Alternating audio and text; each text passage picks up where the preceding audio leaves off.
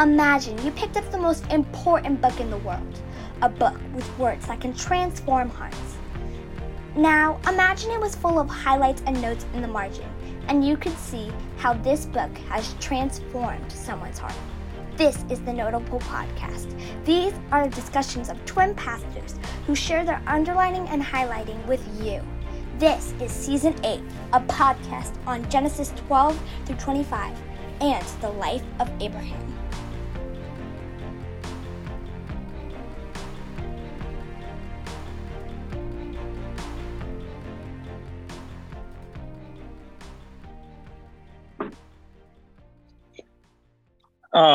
This is confession time for a pastor. Sometimes when I get to stories like the one we're about to cover today, Jonathan, which maybe I'll just cite the verses real quick Genesis 13, 1 to 18. Sometimes when I get to a passage like that, I'm like, oh man. and and the reason why, and I think any Bible reader will get this, like in your devotional life too, like you read the story and it is mundane. It is, some people might accuse it of being downright boring, you know, like, and um, this is one of those stories, I think, that, like last week, it, just as for the sake of comparison, there's, there's so much um,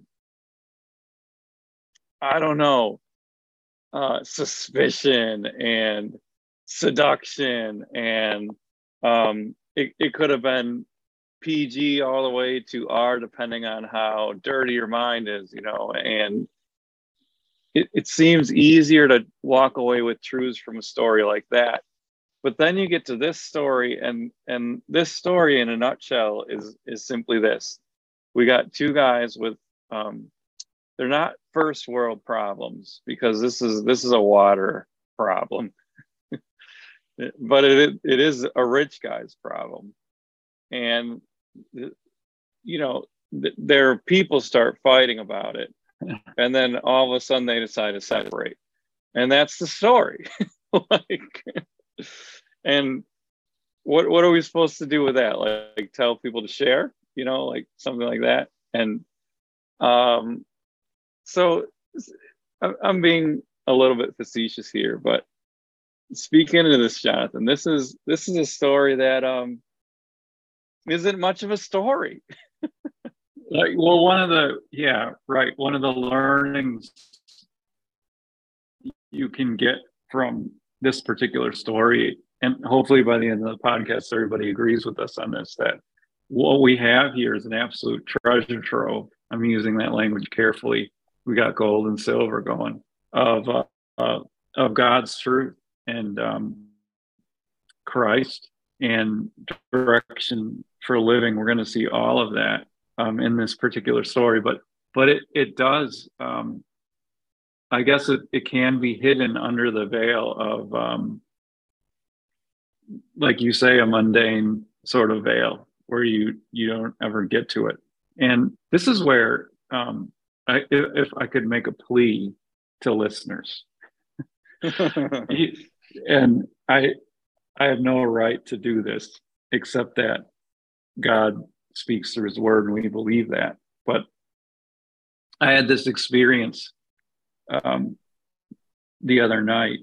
Uh, went to uh, my wife's going to have, uh, Lord willing, a couple babies coming up, and we anyway we go to this baby class, and um, the doctor, I'm so glad the doctor came. thankful for her time, but clearly she had had a long, rough day. Um, she was not prepared. She shared some information, and I, you know, I'm not, I'm not a baby expert, but, but um, I, I knew enough to know that the, the, the doctor shared some things that weren't right, and um, oh man, also the doctor um, didn't share anything that was really relevant to new parents. And, and so she gives us our long talk, and my wife and I are sit, sitting in the back, and I lean over to and I say, I say to, to my wife, I said, Melanie, I am so jealous right now.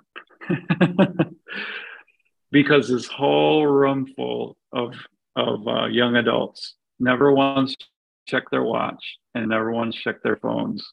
They were absolutely rapt by what this doctor was was saying. And, and so the plea here is uh, sometimes our eyes can glaze over at spiritual truth. I honestly not sure I've had quite quite that audience before, like where you could just walk in totally unprepared, totally not ready, and everybody will be rapt for what you're about to say. Um, but God's word has so much here for us, and Timothy, we got to get into it. We really got to get into it. This well, is this is rich stuff. And I want to tell you why. Like, this is, and I'm not, you know, this isn't clickbait, but it's going to seem like clickbait. But this is scriptural clickbait because the gripping part of the story isn't really what happens. Like, oh, they Lot goes to the right and Abram goes to the left or whatever. But the the gripping part of the story is where Abram ends up and where Lot ends up. And where Lot ends up is Sodom. like he he he thinks he's going down to paradise. We'll talk about this later. But he ends up nearly in hell, you know. He thinks he's on the way to heaven, but he's he's going down to Gehenna. Like this is even Moses. Like Moses looks down at Sodom in in the story and he goes, the people there were sinning greatly against the Lord.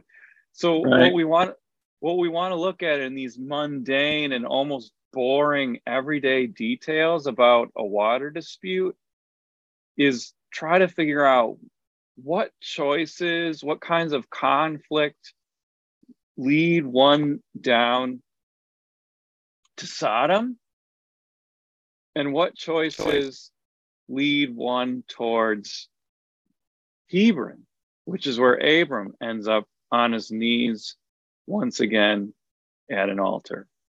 Because look, if if you think of Christian living as a pilgrimage, as a sojourn, and most of Christian life is utterly daily and mundane and routine, then what we have here is a story of the utmost importance about what leads to the right place. Yeah. So the, the, to put it like this, we we we left a story that is full of an incredible drama. You know, we have this indecent proposal. We have lies. We have a confrontation uh, with um, a believer and a, and the leader of a superpower. I mean, he met the the president. you know, the pharaoh. He had even more power. And then we enter into the story where we go, wow, we have a land dispute. We hear about land. this is, but this is how life is. You have quarrels between relatives. Um, and most of life is very mundane. But like you say, Timothy, the drama is where it leads.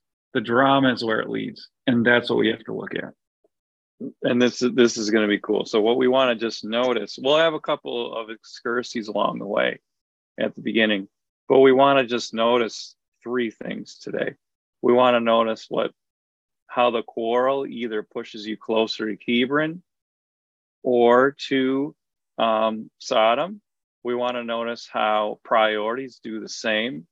And then finally, we want to notice how your really your vision for life and we'll talk about why we use that word very specifically a vision for life, for the good life, will lead you to one or the other, either Hebron or Sodom. So let's let's get into it um, right away. And I think go ahead, Jonathan, if you want to read those first couple verses. I'm going to put up on the screen if you're on YouTube with us. Yeah, so um, we want to start with verses one through four. Then we'll do some excursus on that. Just take a little side trip here. Uh, so, so Abram went up from Egypt to the Negev with his wife and everything he had, and Lot went with him. Abram had become very wealthy in livestock and in silver and gold. From the Negev, he went from place to place until he came to Bethel, to the place between Bethel and Ai, where his tent had been earlier and where he had first built an altar. There, Abram called on the name of the Lord. Now, before we actually get into the topic du jour today, which is going to be money and wealth and abundance, um, and you'll notice that Moses does tee that up right there in, in verse 2. Wealth is our topic. Uh, I think it's important to notice the travel itinerary here. Uh, it, there in verses three and four, you do get this travel itinerary. Um, this is more than just Abram coming back from Egypt. I want to notice that first of all, he does he does not go back to Shechem.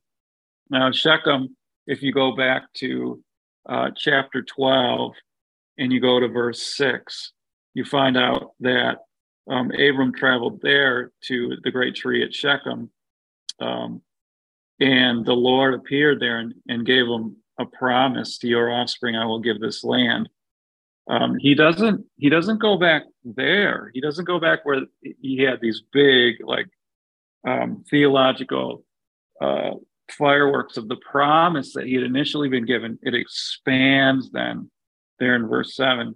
He actually goes back to the place uh, between uh, Bethel and Ai where he had built an altar to the Lord, um, and there he proclaimed the name of the Lord. So this is this is where he did church.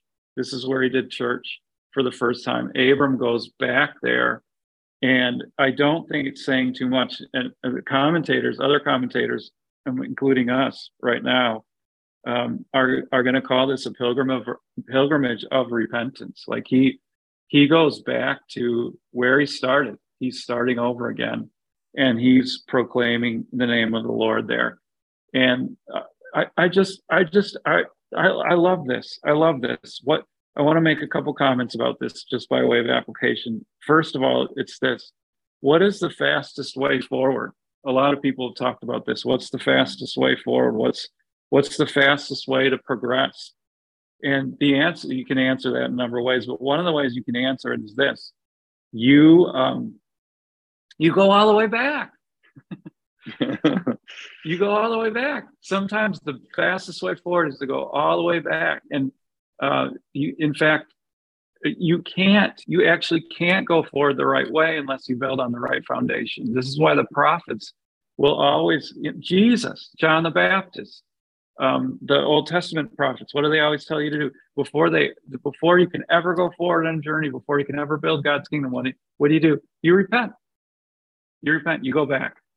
And this is exactly, Abram goes down to Egypt. And like we said last week, he also goes down in Egypt, but he goes back to church. Um, he's, he proclaims the grace of God. Um, he believes it for himself. And before he's going to move forward in his life, he is trusting again the promises of God. How beautiful is that?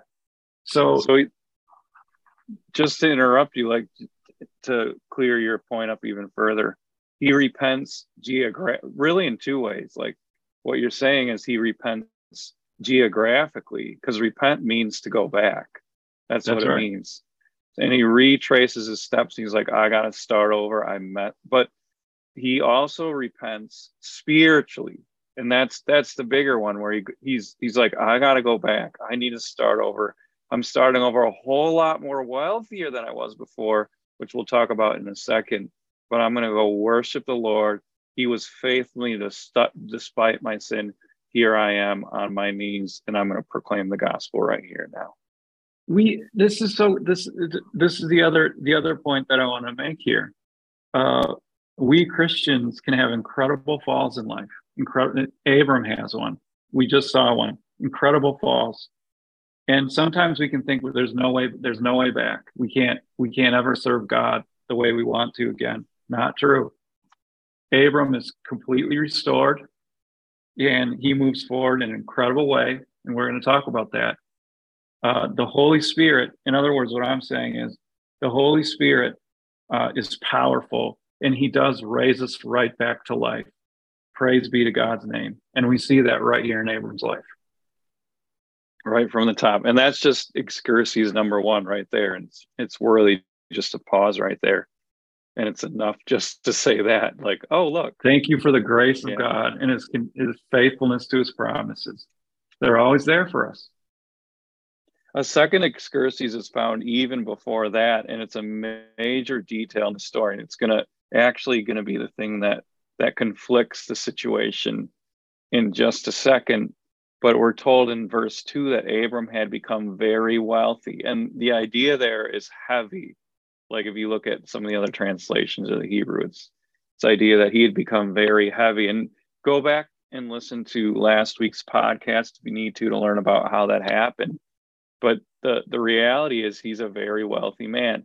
And that right there, that may challenge it, it may and, and and perhaps should challenge all of us about what we think about wealth in in general i i'm a guy who experienced uh, personally I, I guess i've been in new york city a long time but the whole i've seen tons of movements come and go over the years one of them was maybe if you're old enough the occupy wall street movement that was protesting, at least one of the things they were protesting was um, uh, wealth equality.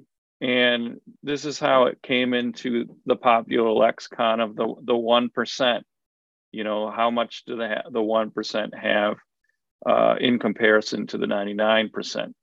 And this is this is a movement that popularized the idea it, the seeds were always there, I believe, but it, it actually brought it into the pop, pop culture that it's there's something sinful about being in in the one percent. And I guess I wouldn't venture a guess to know like was Abram in the one percent of the day? Is he the Jeff Bezos or the Elon Musk of the day?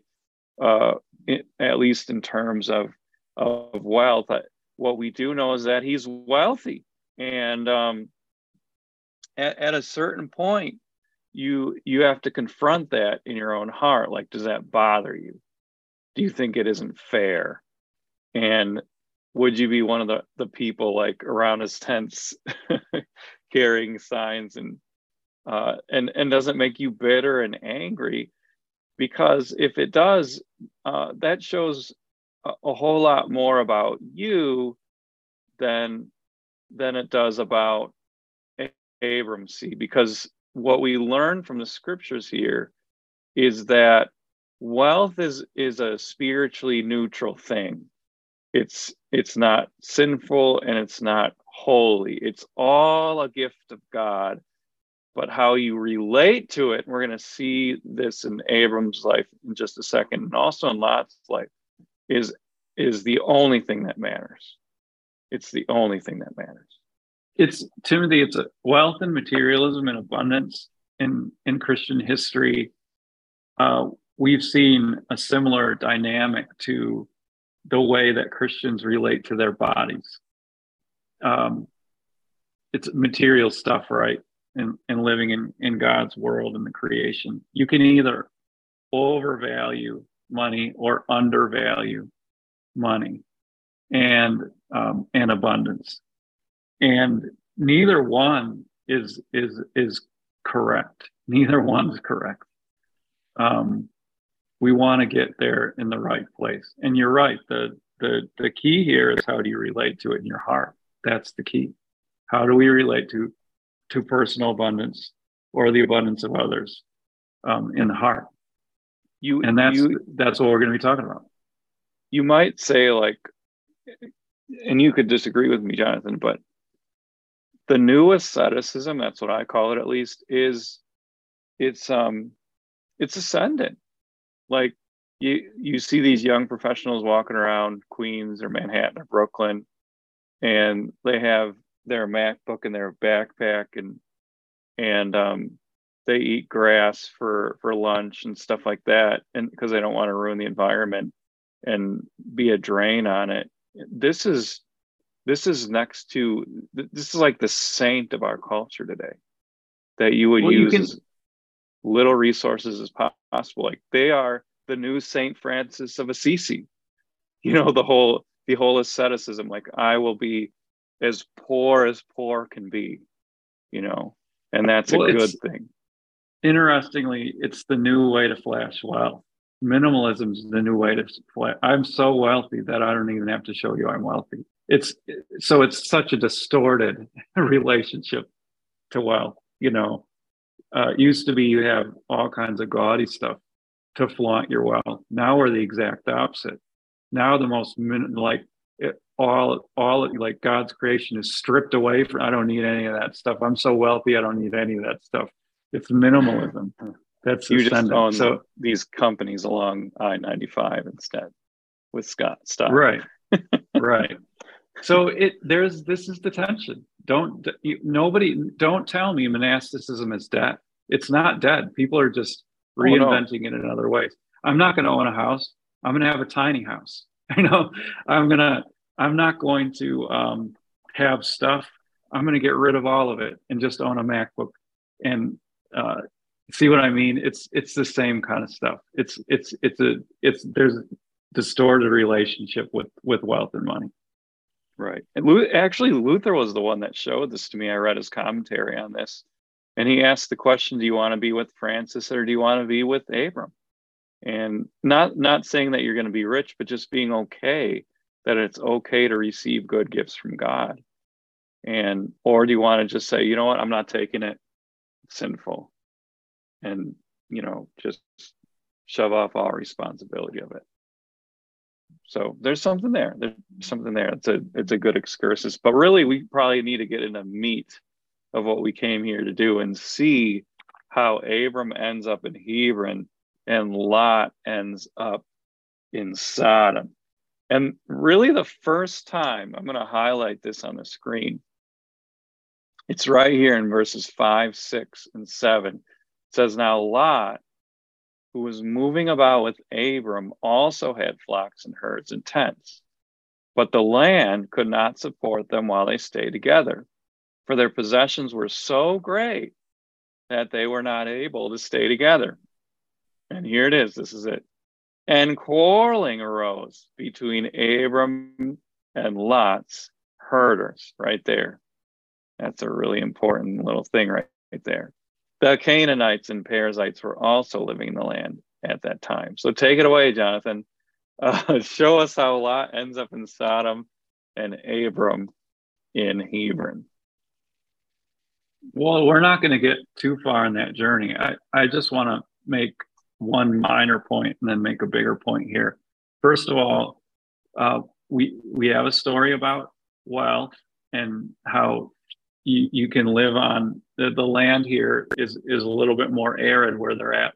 And we'll talk a little bit more where it wasn't quite as arid. And Lot does head in that direction. But the land's more arid, there's not as much vegetation, which means you can't have as many head of cattle on that uh, particular piece of land. We have a, uh, I live here in southern Minnesota, and uh, it's a really interesting place. Um, prairie going one direction, but deciduous woods going in another direction. Live right on a sort of geographical divide like that here in Mankato, Minnesota. And uh, just a, a, little outside the city, there's a state park called Minneopa State Park, and they'll talk about the bison who live there uh, they need a certain amount of acreage to support um, one, you know, one bison. They've all calculated out. And no doubt, this is what's going on here. Is there's just the, the land is able to produce an, enough vegetation to support a certain amount of head of cattle, and uh, so they needed to spread out. They they didn't. The land couldn't support them, and so the the other tension that develops here, and just where you have to read the text carefully, is it does say the Canaanites and Perizzites were also living in the land at that time, and that that may sound a little bit like a throwaway line, but it's actually not.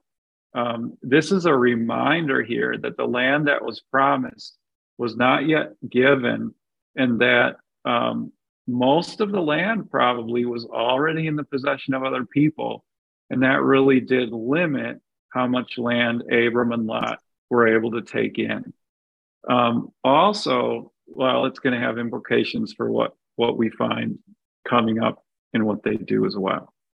So we got this quarrel going on. That's the quarrel.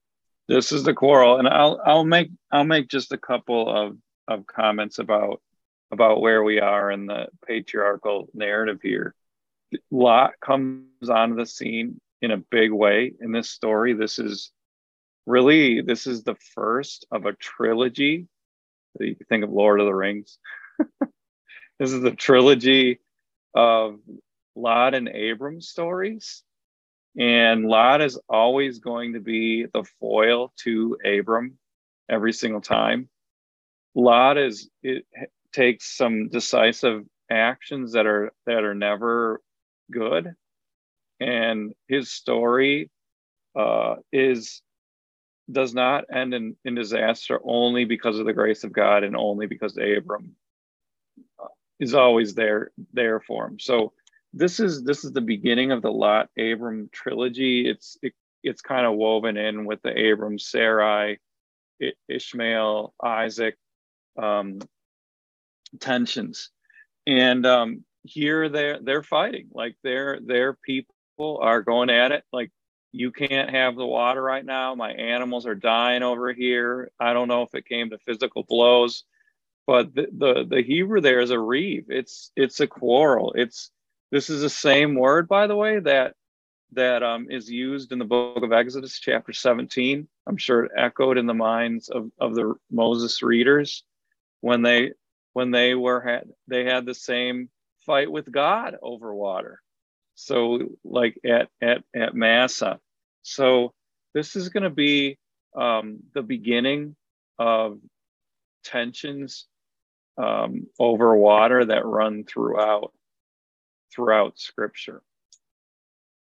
It's a great great overview. Thank you for that, Timothy. I, I, just I want to make a couple spiritual applications and then build into the big spiritual application. This first spiritual application is don't don't don't miss don't think that having wealth is a solution to everything. Uh, it well, Puff Daddy was right. more money, more problems.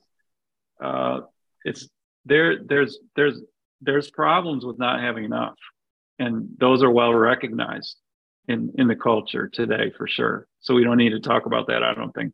What's not maybe well recognized is that having a lot comes with with um, some issues too. Like um, this is a little tongue in cheek, but I live in the upper Midwest now in, in Minnesota, and um, you know, you know what you want. You know what you really want is you want to know somebody who owns a boat. You don't want to own one yourself. Because then you got to take care of it. There's there's right there's there's issues with with having having a lot and and even like everybody is over summer it's it's much it's much better to know somebody who owns a vacation home than to own one yourself and I say that a little tongue in cheek, and I don't know how much I totally mean that, but the point is that um, having a lot of money um, isn't a solution to all your problems. It's actually going to cause more problems, and and don't don't misunderstand that. It's it's good. Like I'm just trying to pause for a second, Timothy, and say there's a reason why.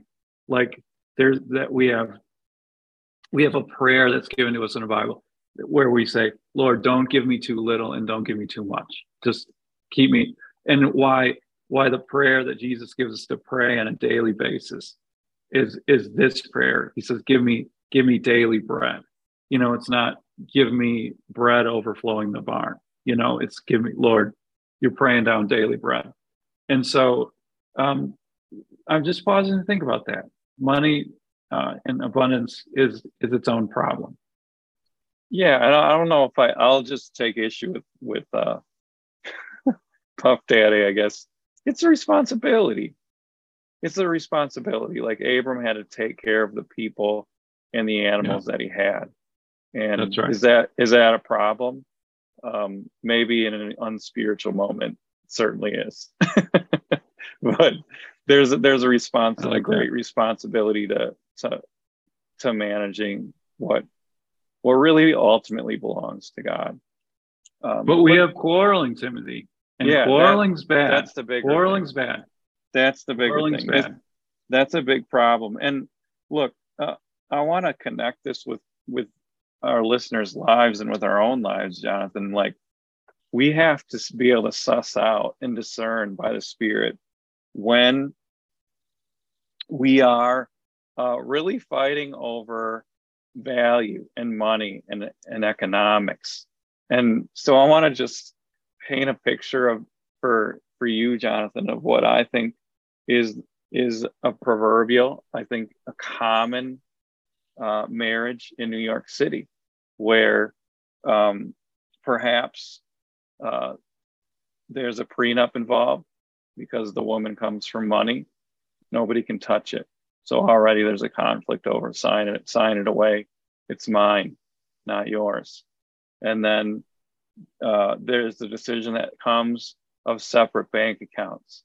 So what you earn is yours, and what what I earn is mine. And we're gonna just pool to jointly pay pay the rent. And um, then there's the decision to buy a house, and you're not putting in enough for the down payment. And other decisions come down the pipe about whether um, the stay at home dad or the stay at home mom's going to work. And there's a fight about that because the other partner doesn't feel um, like the other's pulling their weight, right? And this is how the the conflict um, continues. It's it's almost as if that this the big quarrel here just continues on and on and on. And it's not just in marriage. See, it's it's between brothers and sisters. It's between dad and son. It's it's between um, business partners. Uh, you didn't give me what's mine, and you didn't give to me what's rightfully mine. And so, bitterness, anger, uh, reeve, as they say in Hebrew, quarreling. It's all right yeah, there. This isn't this isn't constructive. There can be tense, constructive dialogues, but that's not how Moses describes it. He calls it reeve in Hebrew. He calls it a quarrel. And uh, James, uh, the brother of the Lord, he he says, "You want to know why quarrels come?" He says, uh, "What causes fights and quarrels?" It's James chapter four. This is the height of James' argument, by the way. And he says, Don't they come from your desires that battle within you? And so these these quarrels, there's nothing godly about quarreling ever, nothing. Uh, it's always coming from sin. Now, if we want to discern that a little bit, and that's worth doing, um, I think there's dueling impulses inside of people. Um, on the one side, um, you can have envy, and envy is, I, I, you know, get out of my way. I want what I want. I want to I want to quadruple the my head of cattle, and this is getting in the way because there's not enough food here. Um, so envy can can drive a quarrel, but don't be naive. It's not just envy that that drives a quarrel. It's also scarcity. Some people have a have a deep belief in scarcity, and when you believe in scarcity, Quarrels then are driven by fear. So, on the one hand, you can be driven by fear. On the other hand, you can be driven by lust. Both will drive the quarrel, and both are both are going to be ministered to in different ways um, in Scripture, at any rate. But I, I'm just pointing out you can have those those those dueling impulses. The one is I'm afraid I'm not going to have what I need to live, and it's a belief in scarcity and fear is a part of that. Then um, the other is um, life's all about me. At any rate, and I want to maximize my profits, but at any rate, it's all about me. And Timothy, I would suggest to you that we could, this isn't just a quarrel. In a way, I think this is a, a, a vignette of, of, I might even go this far, um, let the listeners decide, but I think this is a little bit of a vignette of modern life. I was talking to everybody's trying to stake out what's theirs. Everybody's trying to get what they want out of life. In other words, like this, I'm trying to go get what I want. Um, that's what this is going. That, that's what's going on. You might be nice about it, but you're still staking out your little corner of the world, and that's what you're doing in your life. I I was talking to this this this young man. He's going off to to college to um, be a school psychologist. And anyway, he's going to school for this, and and, and he uh, we were having this this nice conver- amiable conversation, and he said to me, yeah, after he told me where he was going to school and what he was doing, he said he told me why, and he said this is why this is why I'm going to school. Um, I think it's really interesting you know, psychological problems. There, it's interesting to me. And he said, pays pretty good, and I get the summers off. And that was why, and and, and I, inside, I didn't, I didn't let him know this because I, I didn't have that relationship with him. But inside, I was actually, I was devastated by that because here you have somebody who's going into a, a he wants to help kids, but he actually wasn't going into it to help kids. He was doing he was going into it to help himself. And so it's just he, that, that he can get so messed up and so distorted. Everybody is out there striving grabbing trying sometimes it's out of scarcity uh, a scarcity mindset sometimes it's out of an envious mindset but this is what everybody's doing and there's only one person in the whole story as far as we can tell who saw another way of life Right. So this like we were talking about how we want to pay attention to the mundane details of our life to see if we're heading away from Sodom or towards it. And one of the ways that this needs to be at least a warning sign is are you having constant reeve, quarreling over materials, money, stuff, because if you are, you know, that we you, you just need to be discerning about that and, and wake up and be like, I could be um, heading towards the wrong destination at, at this moment. And there, there is, like you said, there's one person who finds another way, and that's and that's Abram. Do you want to read that next verse, Jonathan? Yeah, this is so beautiful. Uh, so Abram said to Lot, let's not have any quarreling between you and me or between your herders and mine, for we are close relatives. Is not the whole land before you? Let's part company. If you go to the left, I'll go to the right. If you go to the right, I'll go to the left. This is amazing. I mean, Why? Timothy, take it away. But this is this is a shocking proposal. You know, it it is, and first of all, I think uh, it's important to know. And I'm Luther. Luther was really strong in this. He said he, right here in this moment, Abram gives up his right, and you you could say that he gives up his rights. It's that's such a powerful and evocative word in in our country today, Jonathan. But he gives up the right of an uncle first of all. It's not even his most important right, but he is he is the uncle here. Lot is the nephew. He also gives up his right of the land grant that the Lord had given him. The Lord had said, This is, I will give you this land, it's yours. And probably, although this isn't a certainty, it could be that Lot is older than Abram. I've never imagined that way, and I think there's a good reason to believe that Abram is older. So there's the right of seniority as well. And in, in the culture of the day, all three of these, all three of these rights, um, Abram could have, within his rights, said, Lot, I need you to go over there. I've decided to be here, and this isn't working anymore. I'm within my rights to say that you should move. But that's not what he does. He gives to Lot the choice. You choose. This is one person called it this way. It was it, it, it landed in my mind. He said, This is an unthreatened. This is an unthreatened gift to Lot. So Abram's really strong in the promise here. He's believing God's promise that God's going to bless him. He's unthreatened and it's magnanimous you choose Lot. It's very generous.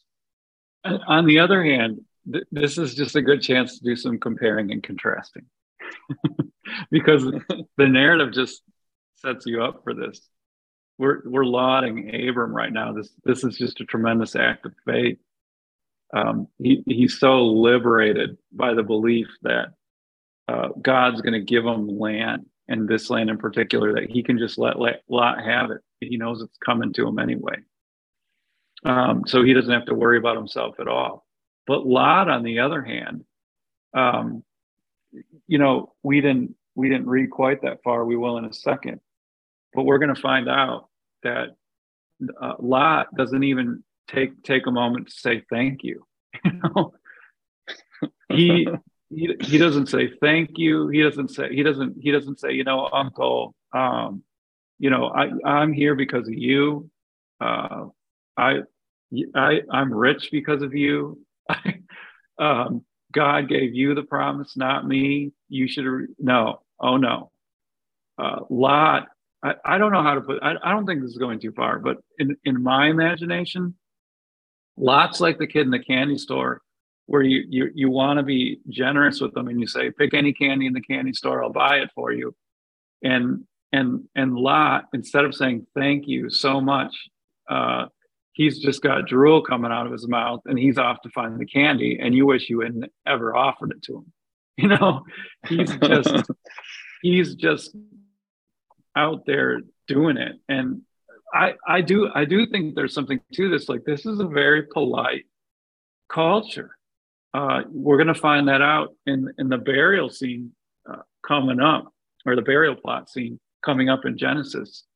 Um, there's there's no like oh you know not Lot Lot Lot should have said oh uncle, you know oh uncle I couldn't I couldn't. Do you really mean it, Uncle? At least protest you know, a little bit, like when you're yeah. At least the bill at dinner or something. I read this just to, just surprisingly. I read this. I read this book on Minnesota culture, and one of the things they say in, in Minnesota culture, at least, is you you have to decline at least only if somebody offers it three times in a row do they really mean it. Like, um, you have you got to say no. No, I couldn't. I couldn't let you pick up the bill.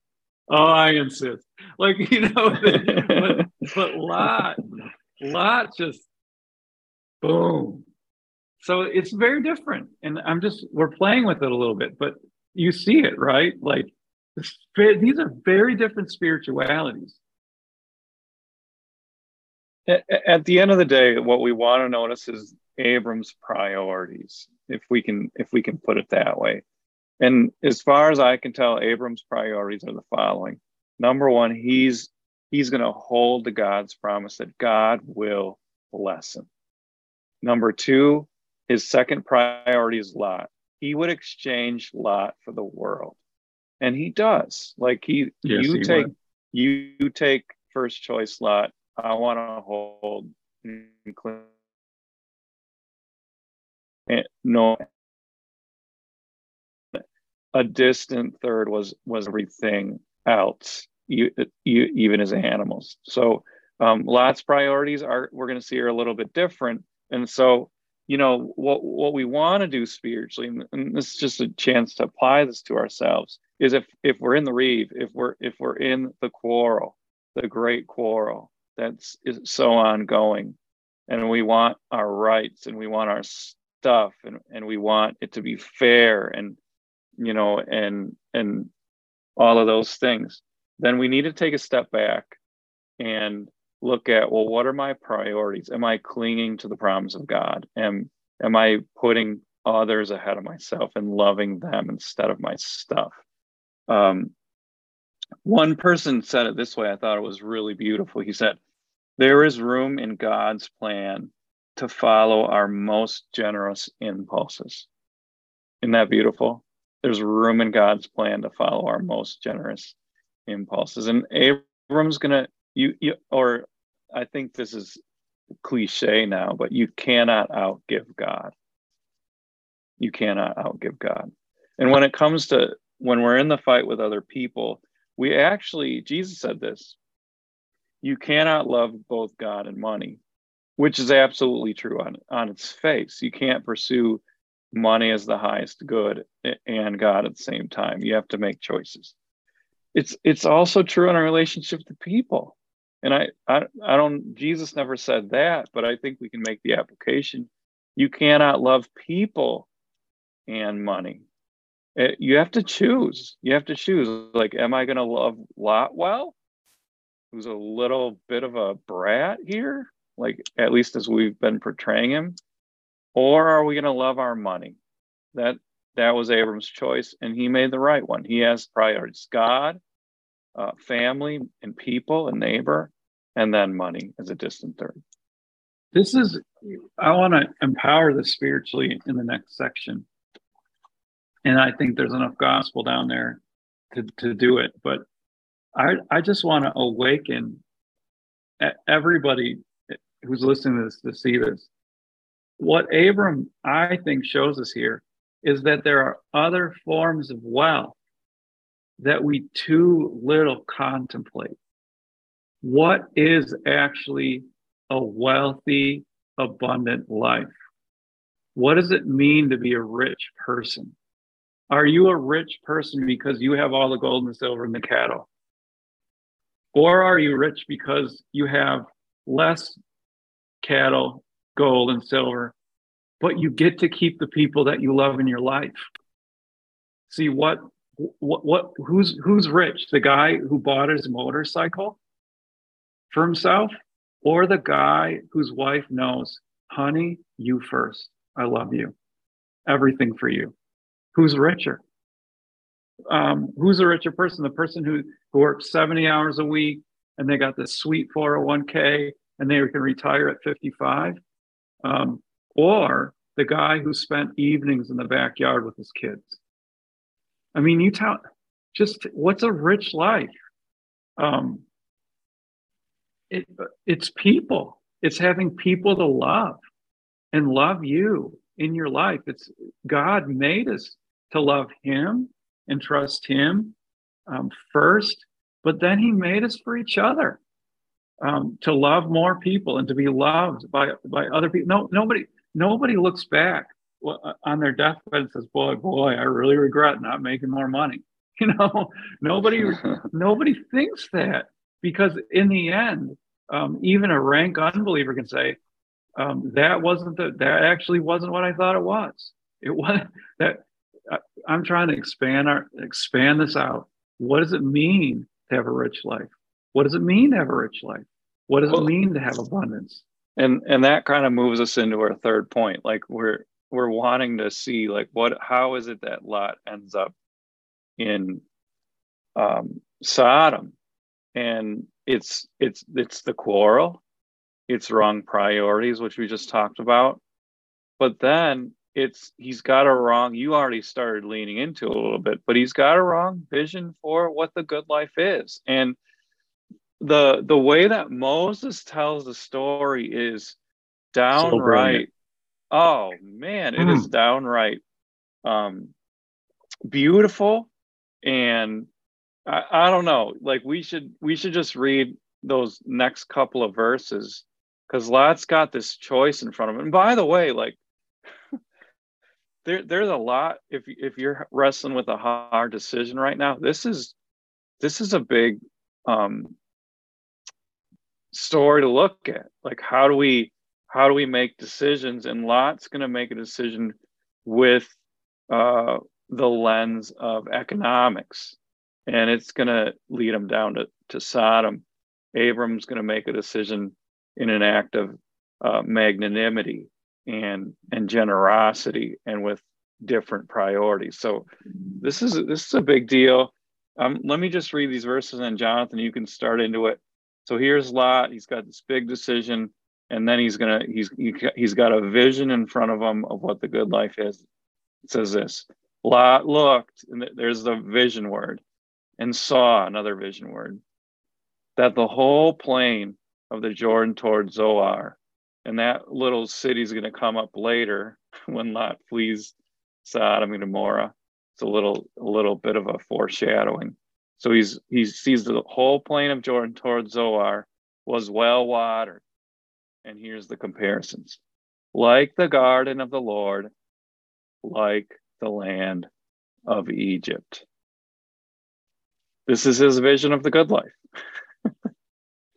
there it is. Well, th- this is, you know, one of the, there's a leading biblical commentator, and, you know, everybody leans on him for, for this um, observation. Robert Alter. Right? yeah. Yeah. And he points out here that really what we have here in verse 10 is uh, Lot's perspective. This is what it looks like to Lot. When he, now keep in mind, um, this land, which is as you look out over it, you're on a you're on a high peak. We know this from um, the geography. You're on a high peak uh, when you're there, and you're from Bethlehem, and you're looking down, and you can see and and um, now it's the land is devastated. Uh, Dead Seas down in that direction, all that stuff. There's nothing there now, and so this is um, us seeing what it was look what it looked like before um, the Lord damned it, and we're gonna we're gonna talk about that. By the way, archaeologists are finding um, irrigation there. We know that this story is true. Um, it's really interesting stuff. At any rate, this is from Lot's perspective, and he he thinks that it looks like the Garden of Eden. He, it's so beautiful to him. He looks down there, and so this this is the thing. He says it, he's thinking this is like the Garden of the Lord. This is paradise. So he's this is what he sees. He sees the promise of everything that the Garden of Eden has. Uh, he's thinking he's going to go down there, and it's heaven on earth. That's what he's thinking.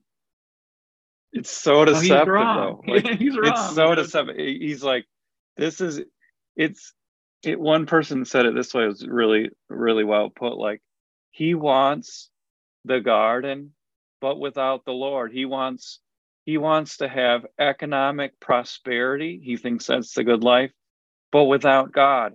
And and so Moses makes these little um, parenthetical comments. He's like, "This was before the Lord destroyed Sodom and Gomorrah," and he and then he makes this little comment. Now the people of Sodom were wicked and were sinning greatly against the Lord, but none of that, like in other words, Lot was unconcerned for his spiritual life.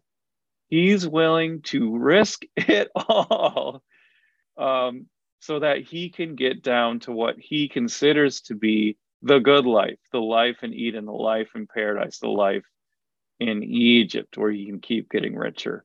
And it is, it's so deceptive. All of this is a foreshadowing. You have to come back. We don't see that that Lot's life becomes an utter uh, disaster um, yet, but all of the hints are there that this was a bad choice. Yeah, you do have to read this with a little bit of foreboding when this you you do get this this um, language like the Garden of Eden, but I think we should read that uh, comparison very carefully um, and sense the foreboding in it. Like for example, if somebody says um, they have something like a marriage, you know, you kind of go, ooh, you know, I, I don't want to know, you know, I'm not sure I want to know more about that this is like it's not actually the Garden of Eden. It's like the Garden of Eden. There, there's there's something sick and and and off about this, and we're going to find out exactly what that is. Um, I, want I want to I want to pour into that just a little bit. This is this is important just to build out this theology a little bit. Um, we're going to find out that Sodom is a place of exploitation. That's what we're going to find out. We're going to find out it's a place of exploitation. I want to read this uh, from uh, the prophet Ezekiel. Um, I'm trying to I'm trying to fill out our understanding of the sin of Sodom because a lot of people associate that with only sexual sin, but actually there's it's exploitation. Listen, uh, Ezekiel uh, 16 verse 49 says, "Now this was the sin of your sister Sodom. She and her daughters were arrogant listen to this, she was arrogant, overfed, and unconcerned. They did not help the poor and needy.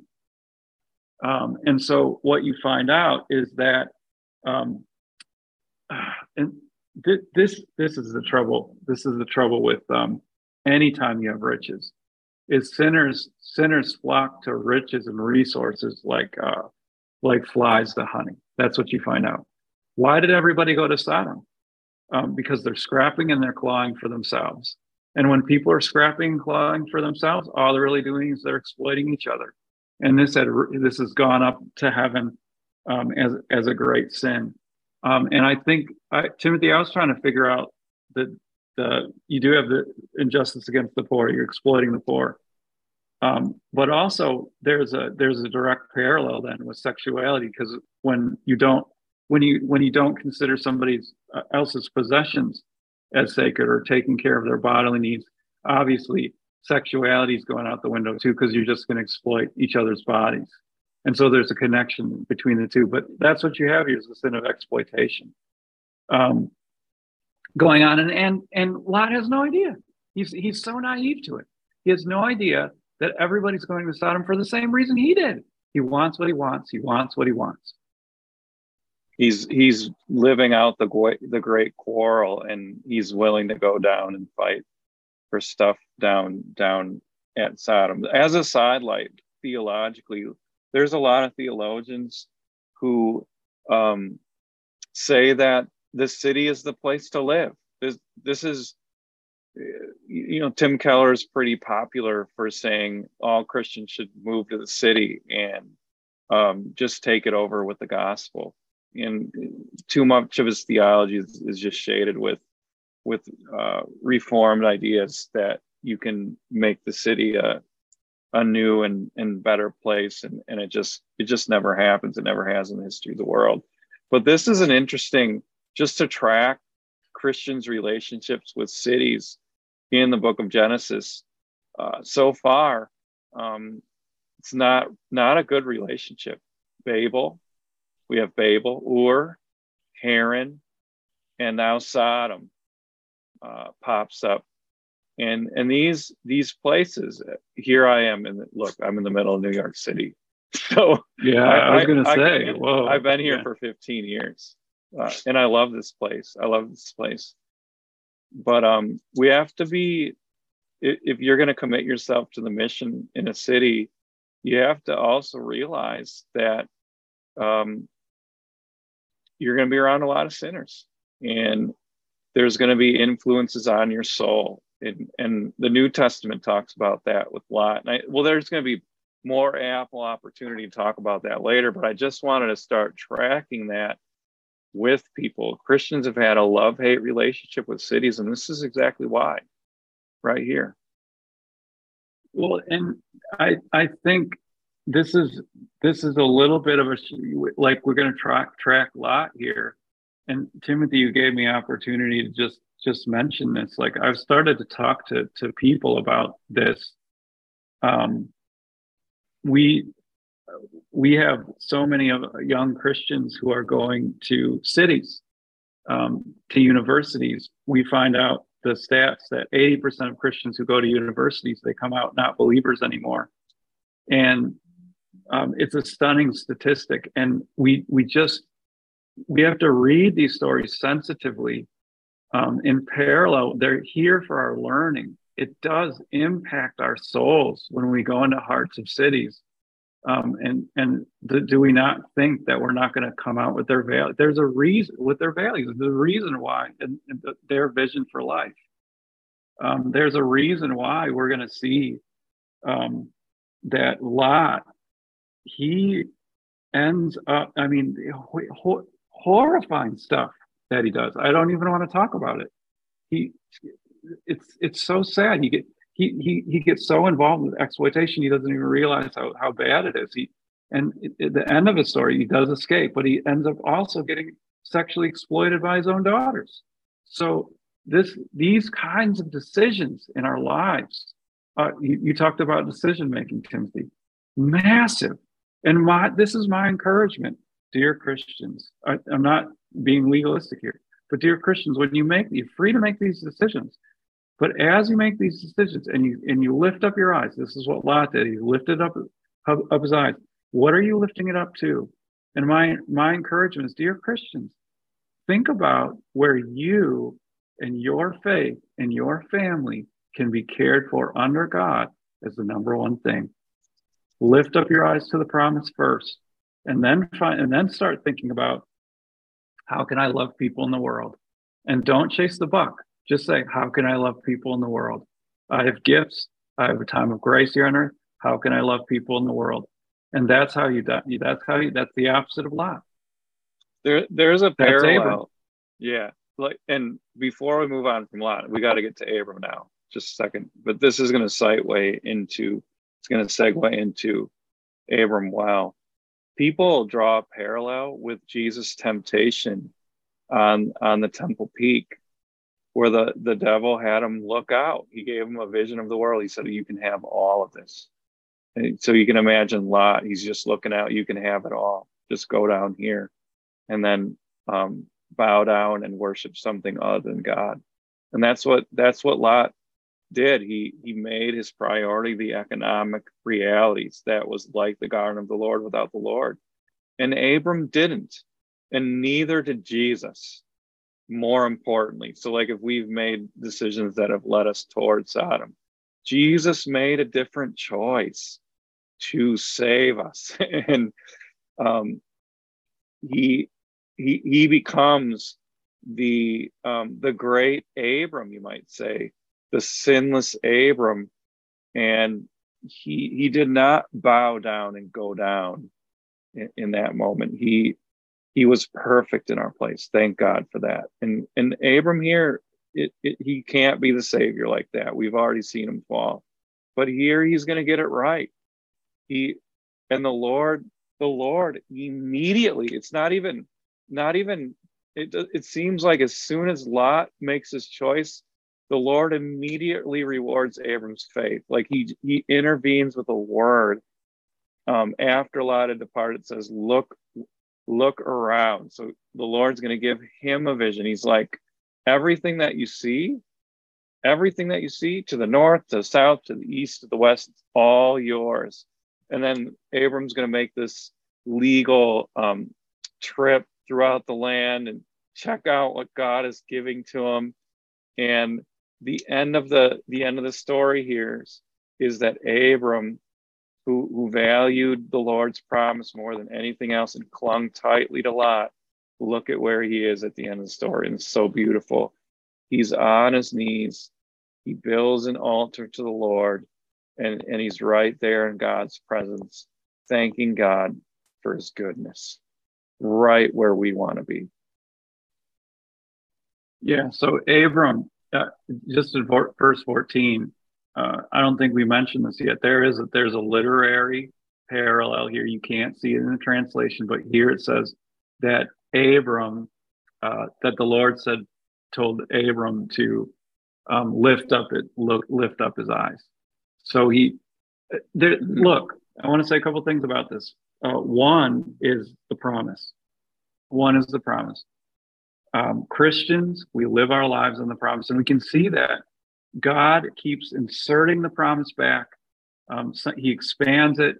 Um, he helps us meditate on it. But here, God gives Abram the promise.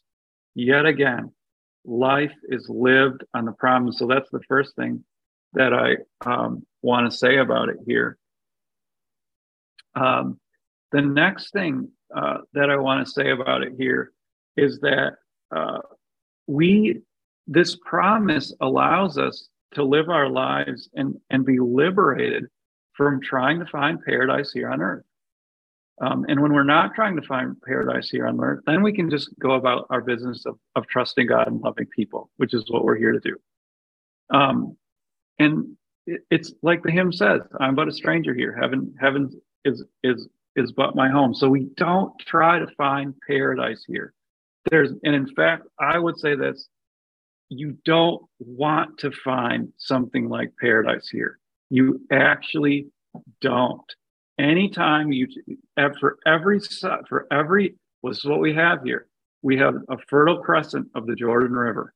And it looks, and for every Jordan, fertile crescent of the Jordan River, there's a Sodom.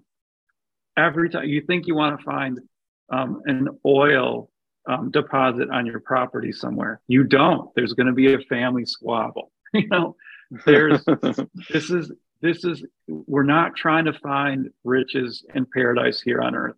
It brings honey like flies.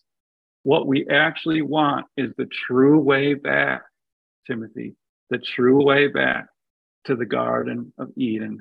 That's what we want. And that way is Jesus Christ. He is the one who took all of the all of the, the, the punishment for our exploitation on the cross. He is the one risen from the dead. And it is he who promised us. I, I, I dare say, in a certain sense, it's a re-promise of Abram. He said he opened his mouth on another high, high mountain overlooking the promised land. And this is what he said. He said, Blessed are the meek. He didn't say, Blessed are the strivers. Blessed are those who go first. Blessed are those who stick it to other people and, and, and take their right, like Lot does here. He says, Blessed are the meek. And this is what he says For they will inherit the earth. There's a whole new creation coming. Paradise is coming. Paradise is coming. Paradise is coming in Jesus' name. And that's what Jesus did. He did not insist on his rights. He didn't say, um, you know, I'll take up carpentry because the union pays really good. He didn't say, I guess I'll be a Messiah because there's a really good vacation um, uh, package. He said, I'm going to do it because I want to love people and I want to I want to fill up the new creation. Um, and he became poor. He became poor so we might become rich. Um, to um, to give the Bible passage and the promise of God. Hmm. I always want to end on Christ. Amen.